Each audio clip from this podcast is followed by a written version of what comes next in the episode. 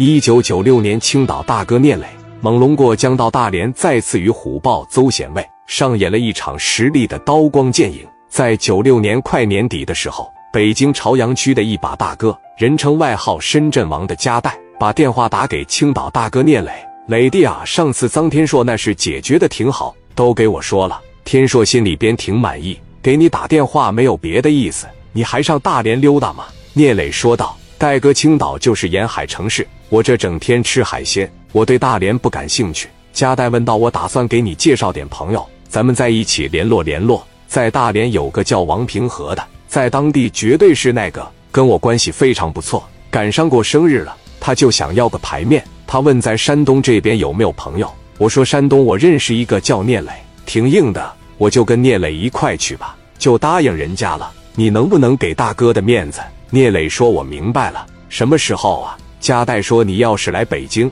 咱俩一块开车就上大连；你要是不来北京，咱们明天就出发奔着大连去。”一提起大连这个城市，聂磊比较敏感，因为他派史殿林过去把王振义给打了。王振义是大连虎豹邹显威手底下大兄弟，磊哥不太想去，但是加代那么说，聂磊没办法拒绝。行，现在我就往大连去。电话撂下后，史殿林、任浩、刘凤玉和王群力都在打理着生意。给于飞打电话，飞哥有时间吗？咱上大连溜达溜达呗，吃海鲜去。加代说要给咱们介绍一帮大连的哥们，在当地挺大，以后咱走到辽宁不就有人了吗？正好咱这在家里边闲着也没啥事，他们都在忙，你跟我去吧。于飞说行，你去我就跟你去。咱带多少人去啊？人别太多了，参加生日聚会毕竟是人家的主场。飞哥你我，然后我再带上江源，你随机带几个兄弟。咱们十五六个去，开几台奥迪直接过去就行了。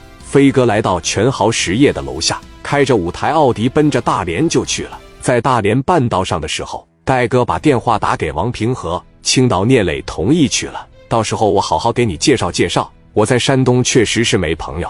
这个叫聂磊的这哥们来了吗？他几点到？我得亲自去迎接人家呀。他应该到的比我稍早一点。趁着你明天生日，咱今天晚上先大醉一场。行，那你能不能把聂磊的电话给我？我亲自给人打个电话，别到时候来了以后互相不认识。那行，我把聂磊的电话给你。王平和收到了聂磊的电话号码。磊哥在奥迪一百后座上正睡觉，电话这边一响，磊哥一接上位：“你好，请问是青岛的聂磊聂老大吧？你好，我是加代的好兄弟王平和。我听加代说你来了。聂磊说我来了，现在在这个高速上呢，应该差不多快到了。”行，那你大概几点到？晚上我上高速接你去，不用接我，你告诉我个地方，我们自己去就行。那能行吗？你这是远道而来，我必须得过去接。大概几点到？我亲自过去迎接。磊哥当时这一看手表，应该是晚上八点左右。哥们，你没必要整的这么客气。